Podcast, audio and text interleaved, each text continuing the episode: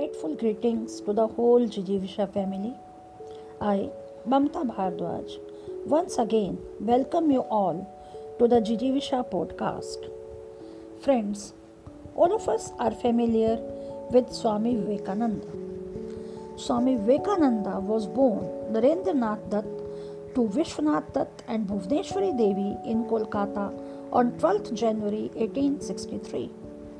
By the time he passed on at the Belur Mutt on July 4, 1902. He had launched a revolution that still resonates around the world today. As a vehicle for his Guru's message, he has been an inspiration for youth around the world for over a century. Today, I am going to share with you a beautiful incident of Vivekananda's life. It can serve as an inspiration and guiding light for all of us. Here the story goes. After his enlightenment, many disciples gathered around Ramakrishna Paramhans. One of Ramakrishna's disciples was Swami Vivekananda. Vivekananda was the first yogi to go to the United States in 1893 for the Parliament of the World's Religions in Chicago after which he caused a spiritual wave. When people were very resistant to anything new, he came and opened up the gates to some extent. Ramakrishna had a very different kind of attachment towards Vivekananda because he saw him as a means to take his message to the world. By himself, Ramakrishna could not do it, and so he saw Vivekananda as a vehicle. People around Ramakrishna did not understand why he was so mad about Vivekananda. If Vivekananda did not come to see him even for a day, Ramakrishna would go looking for him because he knew that this boy had the necessary perception to transmit. Vivekananda was equally mad about Ramakrishna Paramhans. He did not look for any employment. He didn't do anything that people of his age are normally supposed to do. He just followed Ramakrishna all the time. There's a very wonderful incident which occurred in Vivekananda's life.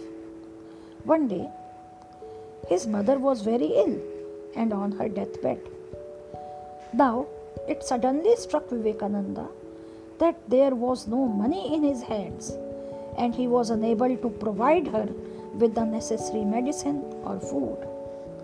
It made him very angry that he was unable to take care of his mother when she was really sick.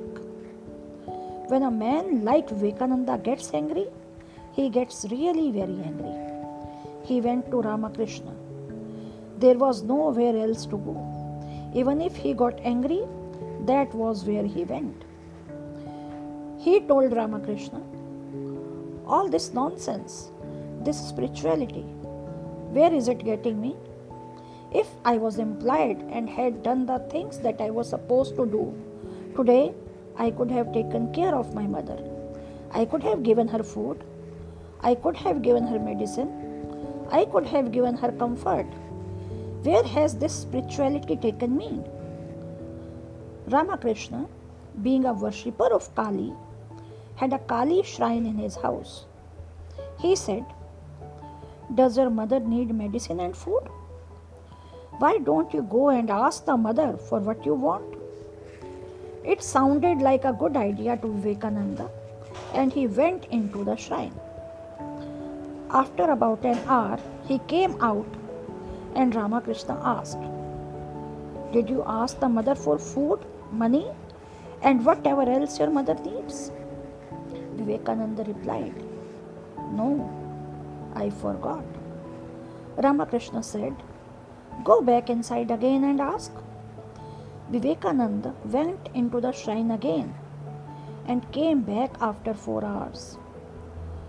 Ramakrishna questioned him, Did you ask the mother? Vivekananda said, No, I forgot. Ramakrishna again said, Go inside again and this time don't forget to ask. Vivekananda went inside the shrine and after almost eight hours he came out. Ramakrishna again asked him, Did you ask the mother? Vivekananda said, No, I will not ask. I have no need to ask. Ramakrishna replied, That's good. If you had asked for anything in the shrine today, this would have been the last day between you and me.